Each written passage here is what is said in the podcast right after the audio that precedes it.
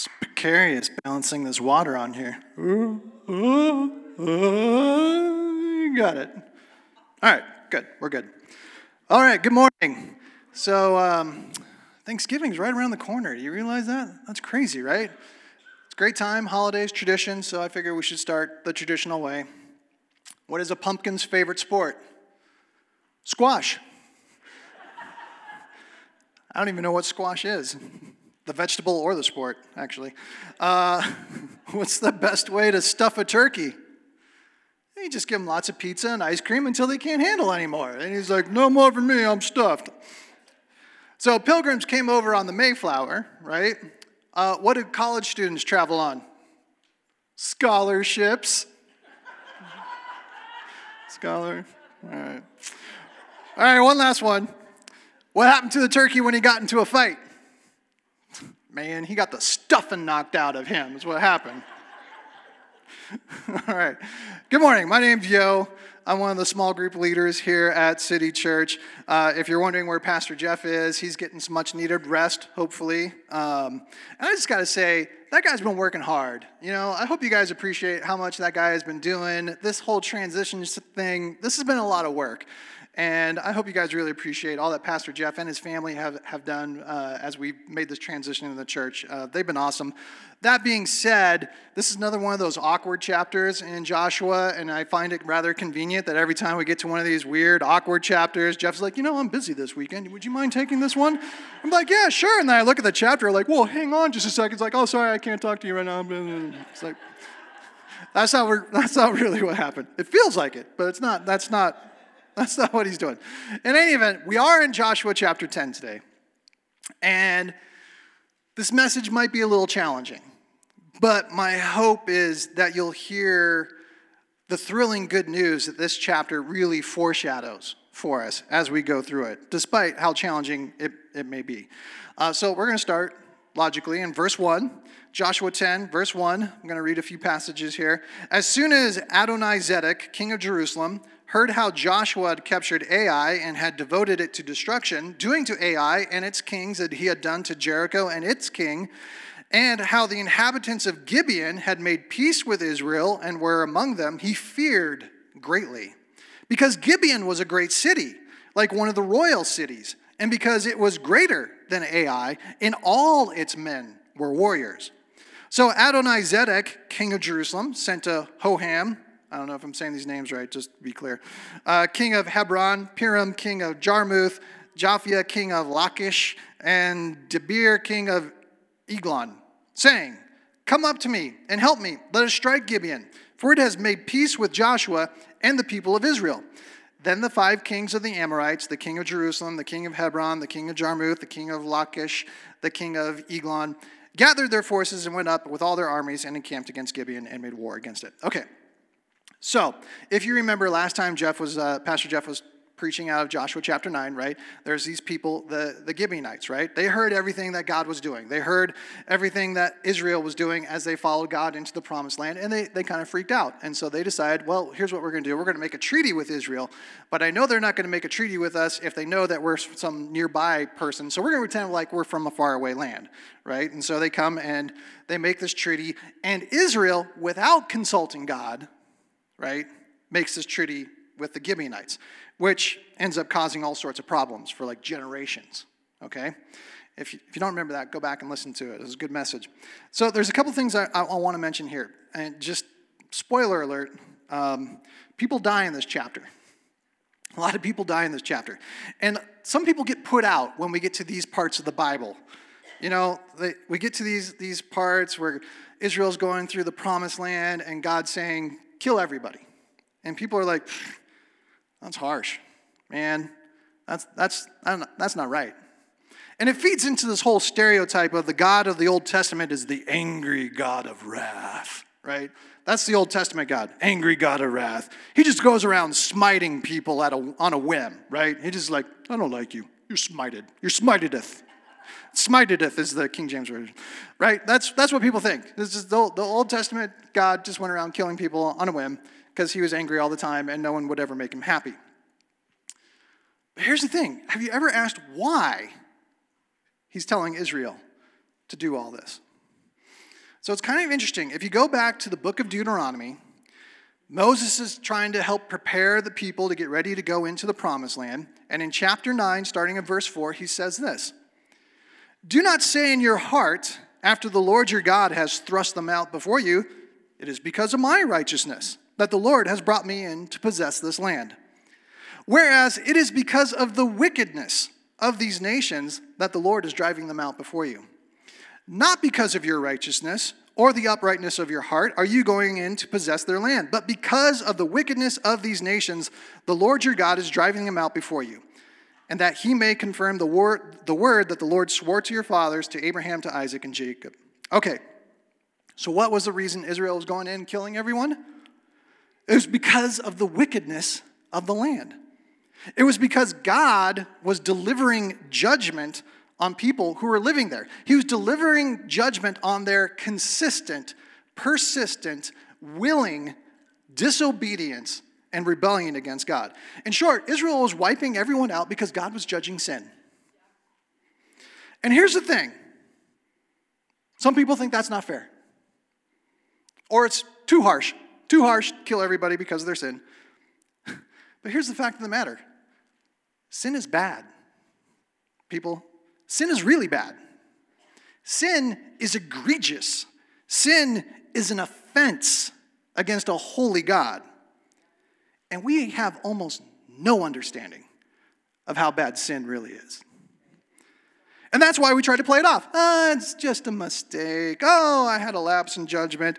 It was just a little sin. Or like one of my favorites, we all have like our pet sins, right? That's my pet sin. It's my cute little pet sin. I'm like, oh, it can't be that bad. Look how cute it is. It's my little pet, right? We all have our pet sins. I have pet sins. And then we get offended when God judges sin, right? In our minds, it's unfair because we've downplayed sin to make it seem like it's no big deal, so we don't feel guilty about it. And then in a weird twist, we make God out to be the bad guy because he's so mean when he judges sin. Despite the fact we're the ones who made the mistake, we're the ones who offended him. But we're like, God, why are you so harsh? It's your fault. We're the ones who sin. But we're making God to be out the bad guy. We read passages like this Man, God's kind of a jerk, going around killing everyone. All they did was sin. All they did was sin. Really? Are you following me here? I mean, this is kind of crazy logic, right, that we have sometimes. So let's get one thing clear sin is bad. It's really, really bad. It's really, really, really, really bad. It's not something we should take lightly. Sin is so bad that the Bible says in Leviticus chapter 17, starting in verse 11, For the life of the flesh is in the blood, and I have given it for you on the altar to make atonement for your souls. For it is the blood that makes atonement by the life. Here's the deal blood is the price for sin. Those wicked people in the promised land, they weren't being killed because Israel was better. They were being killed because blood is the price for sin.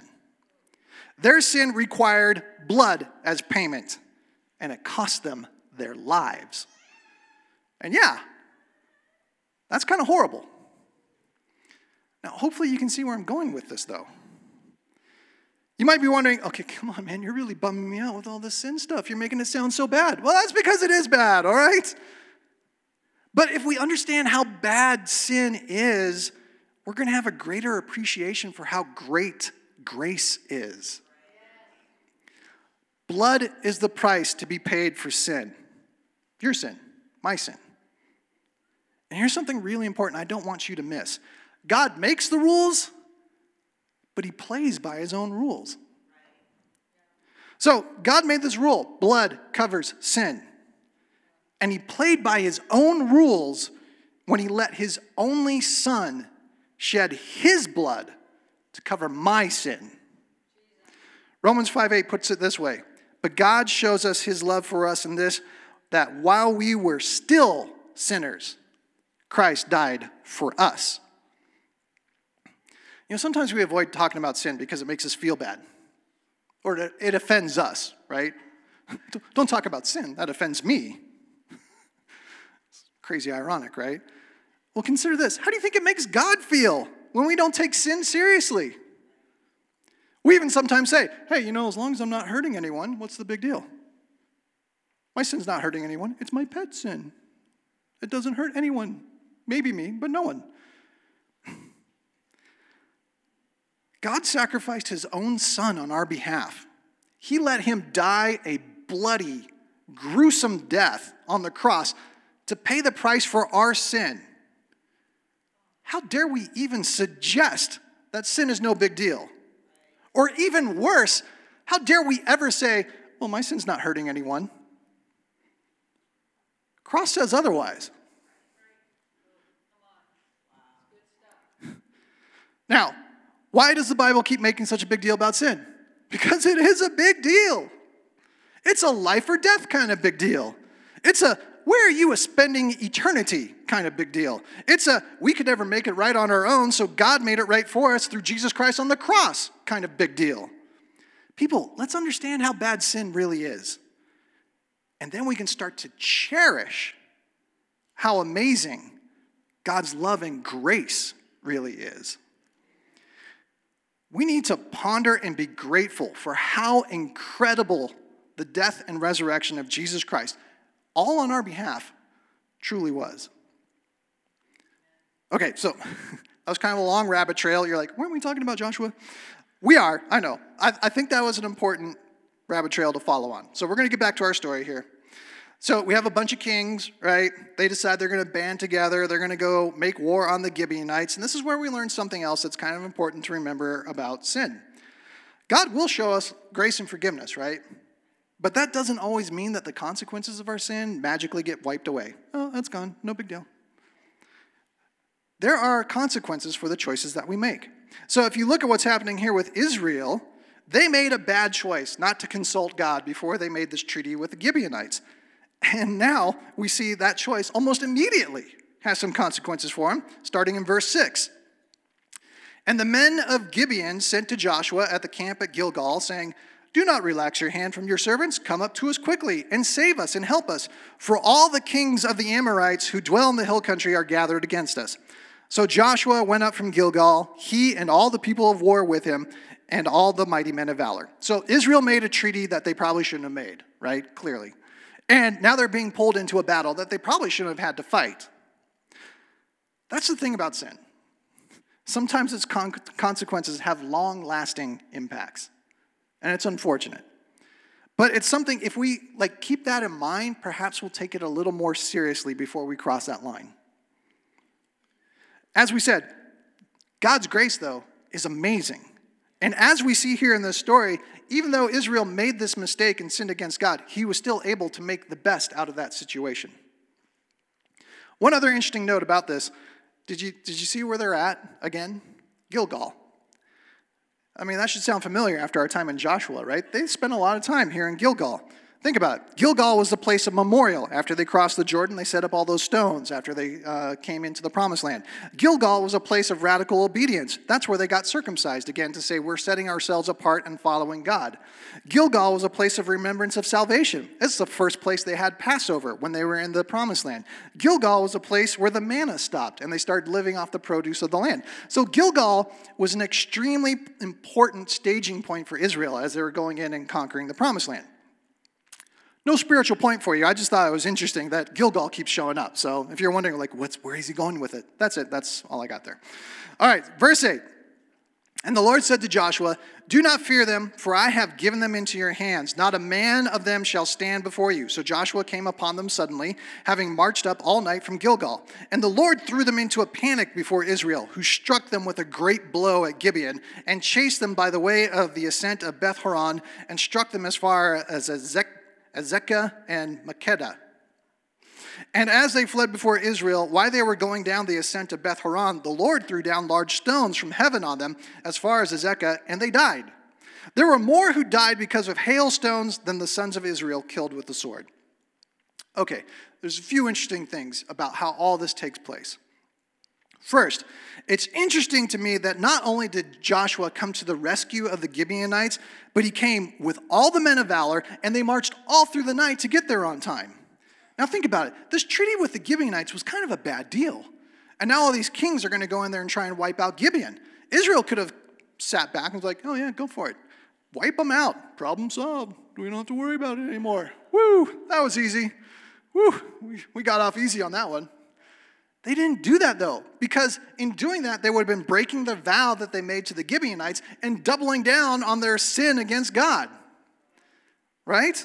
So instead of just like kicking back, like, go ahead, take care of it, not only did they keep their vow, but they kept it vigorously. I mean, if you look at how they did this, all the men of valor went, all the men of war went. They marched through the night to do this. They weren't only going to keep their vow, they were going to do it with passion. And it wasn't because they liked the Gibeonites, it's because they didn't want to cross God again. It's like, all right, we screwed up that one time, God. This time, we're all in. We're going to do what's right by you. Sometimes the best thing that we can do after we sin is just commit ourselves to some radical obedience to God. And I'll be honest with you, that means sometimes we're going to get pulled into some circumstances or situations that might make us uncomfortable. It might be challenging. We might not want to go there. But it's a far better place to go than being in sin against God. If we take sin seriously and we have that choice, well, I could either stay in this sin or I could radically obey God, even though that looks scary. I think we would rather go and be with God than stay in our sin. If we understand how bad sin truly is, we're going to understand how much better it is to fully obey God with everything we got after we receive his forgiveness and we repent. Flip those. After we repent and receive his forgiveness. So, Israel's going up against five different kings. These are like kingdom states, right? Okay, the way the area was broken up. So they're like five individual kingdoms. And God tells Joshua, once again, don't be afraid.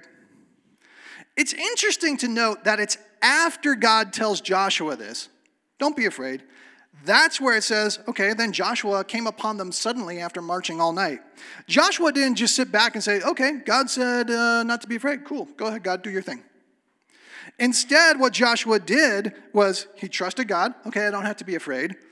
He trusted God. He's going to deliver them into our hands. And then he took action. I don't have to be afraid. God's on our side. Let's launch a surprise attack on these guys. We'll march all night and get there before they expect us, and we'll launch a surprise attack. We've talked about this before, and I think it's worth mentioning again. When God makes promises, that's a good time for us to act. When He says He's at work, that's not the time to wait, like, oh, cool, I want to see what's going to happen. I'll just sit back and watch. That's the time for us to gear up and get into action with God. After Joshua heard God's promises and his assurance not to be afraid, he puts his plan into action. He's like, all right, I got an idea. This is how we're going to do it.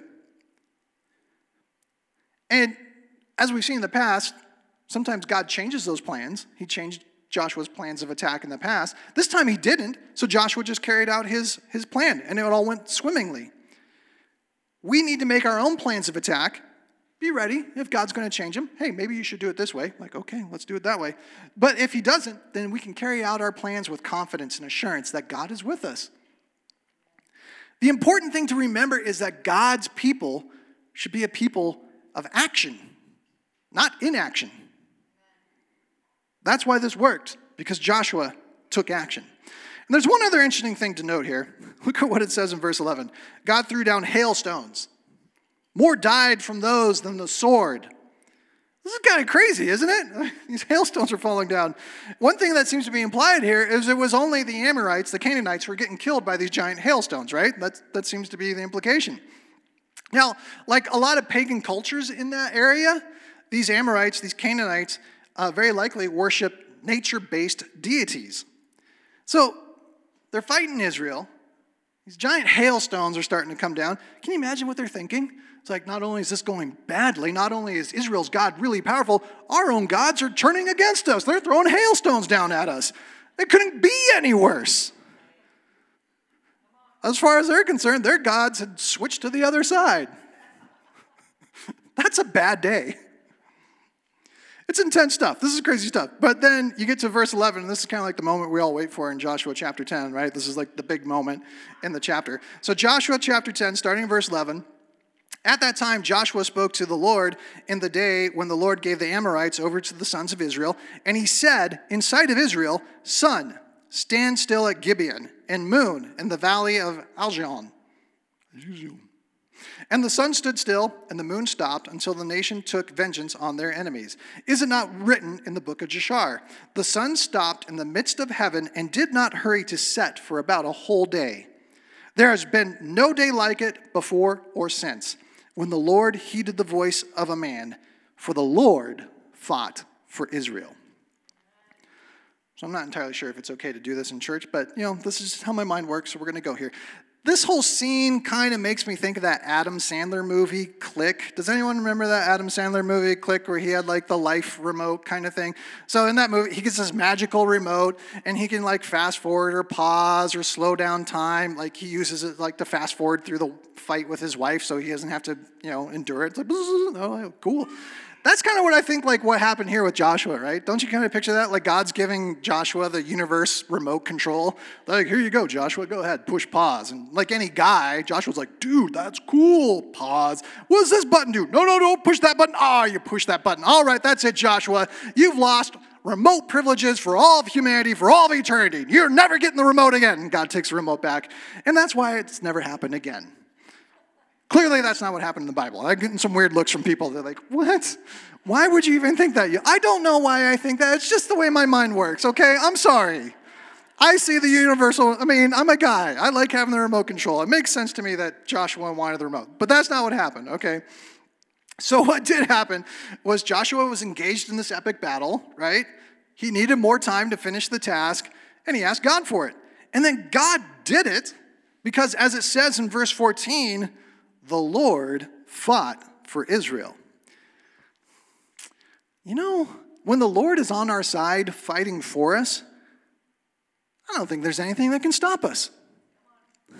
Even the sun stood still because the Lord fought for Israel.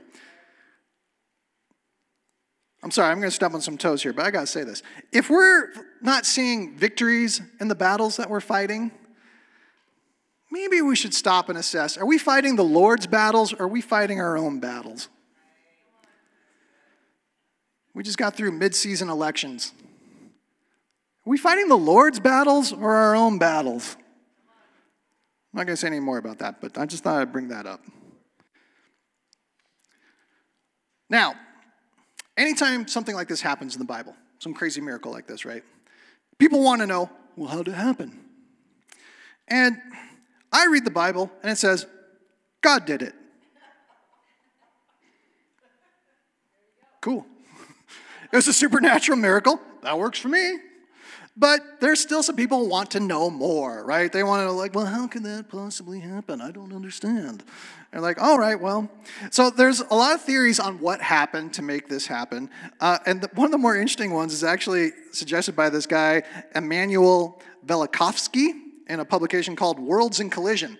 And he suggests that perhaps a comet was passing by the Earth at this time, and it passed by so close that the gravitational interaction between the comet and the Earth was so powerful that this comet was able to tilt the Earth's axis a little bit as it passed by, therefore making it look like the sun stood still. So, you know, ah, okay, natural explanation. Don't have to worry about. There's there's no God. It was just some natural freak thing. Whew, that makes me feel better. That's probably what he's thinking. But here's what I'm thinking. It's like, okay, fine. Comet passed by the Earth.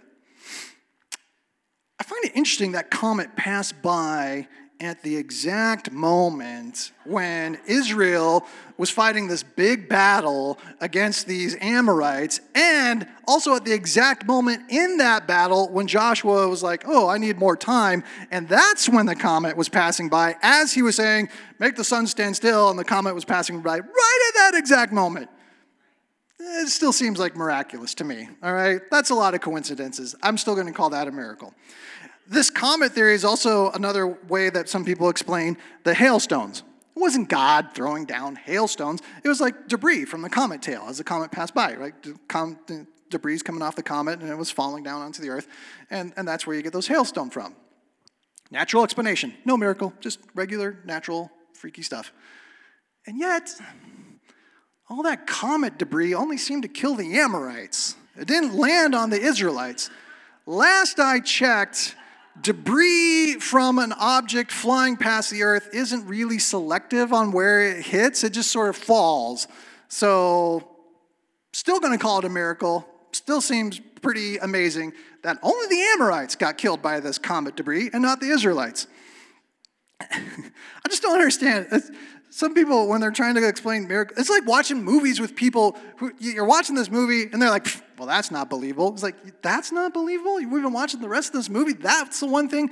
It's like watching the Fast and Furious with my wife. We're watching the Fast and Furious with my wife. We get to this part where The Rock, he's like, got like an arm cast on. He's all like flexing to get it off. Daddy's got to go to work. You know, and he's like, and he's breaking out of it as he flexes. And that's the part where my wife's like, whatever.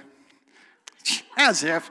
Like that could happen. And I'm thinking, that's the part you find unbelievable? We had cars jumping off of buildings into another building. People are blowing up and they walk away like they're Wile E. Coyote. All that's fine. But the point when she says, whatever, like that could happen, is breaking out of the cast as he flexes.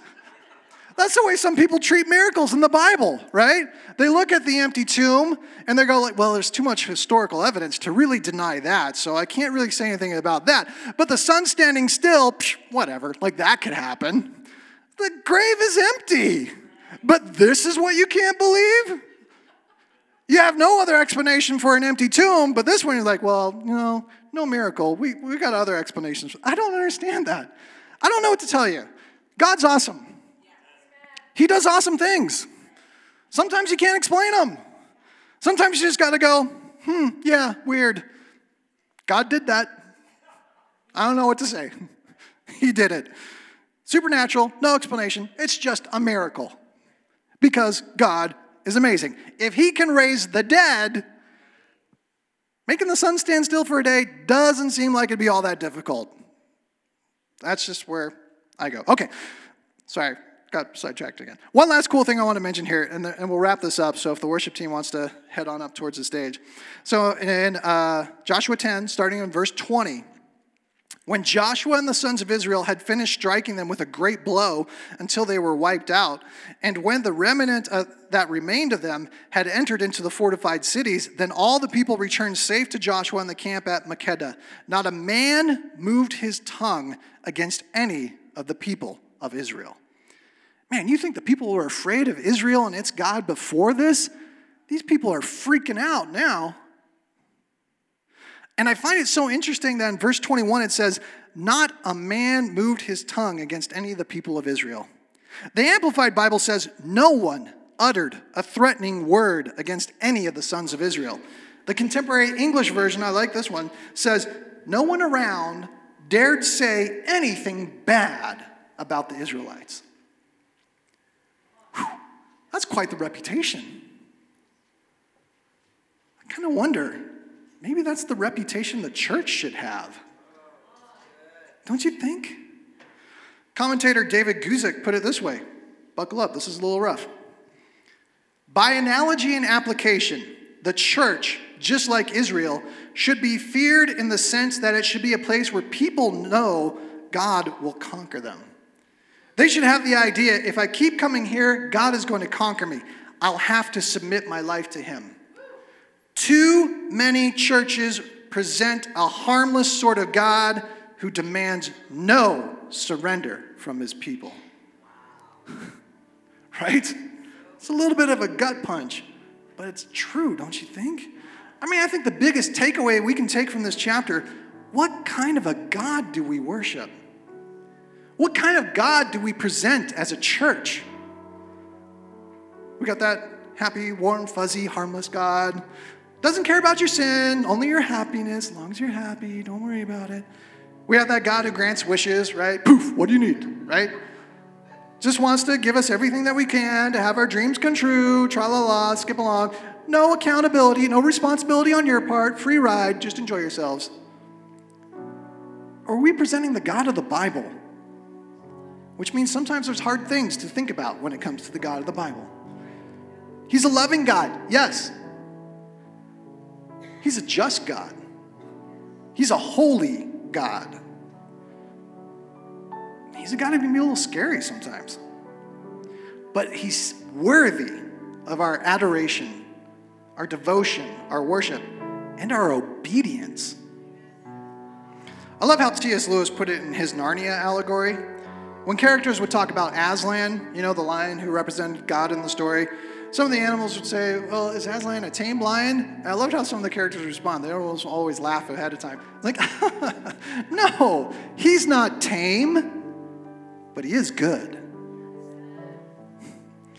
I think sometimes we are more comfortable with the idea of a tame God. Frankly, I don't find that nearly as appealing as the idea of an uncontained, infinite, unpredictable God who is not tame, but he is good. He is loving. He did send his son to die in our place, rise from the dead so that we could have eternal life, to pay a price that we could never pay on our own. That's the God that Joshua and Israel served. And it's the same one we serve today. God of the Old Testament is still the same God today. I think that's exciting. So I, I called this message, How Sin Made the Sun Stand Still. Why did I do that? Because it has alliteration. I thought it was fun. But as we learned today, the reason, the reason that Israel was warring against these people and quite frankly slaughtering some people is because of the wickedness of the people in that land. It had nothing to do with how good or how cool Israel was as they went into the promised land. It was because of sin. It was because of the sin of the people in the land. The reason they were going to war is because God was judging the, their wickedness and their sin of every man, woman, and child in that land. And he was so thorough in judging sin, he made the sun stand still so Joshua could finish the task. I know, that sounds a little bleak, doesn't it? But there was this other day when God's judgment of sin didn't make the sun stand still, but it made eternity pause. It was the moment when God's precious Son, Jesus, was gasping out his final breath as he hung, bloody, beaten, bruised, broken on a cross. And he said these words It is finished. And then he gave up his life. The earth shook, the heavens thundered, the curtain in the temple was torn in two. And in that moment, sin was defeated forever. Sin was paid in full. Sin's dominion over my life, over your life, broken forever. The death of Jesus was dark, it was bloody, it was bleak. It was the greatest moment in all of history because sin was paid in full with the blood of Jesus. Now, you may say, well, if sin was defeated, why is the world still so bad? The answer is quite simple. For whatever reason, some people would still choose sin over Christ. Because sin's not that bad. Sin's not a big deal. How bad can it be? My life is fine. You see, Jesus paid the price for sin in full for all of us, and He gives us that as a gift. But we have to receive that gift to re- reap the benefits of that payment. We won't get the benefits of that payment until we receive the gift of Jesus Christ in our lives. God made the sun stand still while sin was judged in Joshua 10. Eternity stood still as God judged sin again and poured out his wrath on Jesus instead of us. God's judgment in full came down on Jesus. His wrath, when it comes to the egregiousness of sin, poured out on Jesus so I wouldn't have to endure it.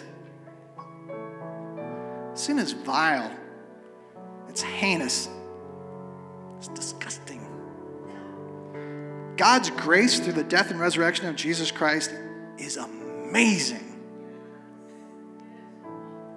It can make your day today stand still if you really stop and ponder and think about it. Now, if you're a follower of Christ, I just want to encourage you. Let's not take sin lightly. I'll be honest with you. There's stuff in my life where I'm like, eh, no big deal. God will forgive me. That is sloppy grace. To go like, well, Jesus paid the price for it, so I'm fine. I'm covered. In the moments we say that, we are, we are, we are not appreciating what Jesus went through to pay that price for us. I'm not saying we're never going to sin again. I'm saying when it happens, it should break us. I'm so sorry I messed up like that, God. How could I do that to you? How could I offend you that way? Thank you for your son. Thank you for your grace. Thank you for paying the price for me. As Christians, let's not take sin lightly. And if you're not a follower of Christ and you're listening to this and you feel that weight, you feel sin dragging you down, you just want to be free. Or maybe you're thinking, I do not want to pay for this with my life. I don't want to suffer the wrath and judgment of God. You don't have to. Jesus did it for you. And all you got to do is follow him. And around here we say that's as easy as ABC. A, you have to admit. Admit you're a sinner. I've sinned. And it's serious. Let's not like, I admit I made a little boo boo. Let's admit that was a serious offense against a holy God. And then believe is B. Believe Jesus Christ paid the price for that. Believe that Jesus Christ went to the cross, shed his blood so you don't have to shed your blood to pay the price for your sin. And then see, you confess Christ as Lord. And you say, I'm not the ruler of my life anymore. Jesus is my Savior and my Lord. He didn't just save me, He's now in charge of my life. Instead of sin, I commit to radical obedience to God for the rest of my life. If that's something you want to do, it's as easy as just saying up a simple prayer. Prayer is just talking to God, and it might sound like, Lord, I'm a sin. I'm a sinner. I've offended you with my sin. And I'm sorry. I believe that Jesus Christ paid the price for that sin. And I confess that I need Him to save me and to be my Lord. And it's just that easy. We're going to have prayer teams on either side of the sanctuary. If that's a prayer that you've said, or there's something else that you want to talk to the prayer team about, they're going to be there. Pray with you, talk with you. Uh, they pray for you before you guys come in. A few of the things that they heard that um, maybe you need prayer for acid reflux. Someone who's wanting to serve, but they afraid, they're afraid they're not just good enough to serve. Um, someone who needs humility and repentance. Um, someone who gives in too much to people pleasing. Someone who needs to give their broken heart to God. Uh, someone who's made a bad decision and they're just under condemnation. There is no condemnation in Christ. Maybe suffering with some division in the family. If any of that's you, or if there's anything else you need prayer for, go see our prayer teams. I just want to encourage you. You know, we're getting ready to go into the Thanksgiving season. Let's go out and do some great things and show people just how grateful we are to God for all that He's done for us in our lives, right? I hope you guys have a great week.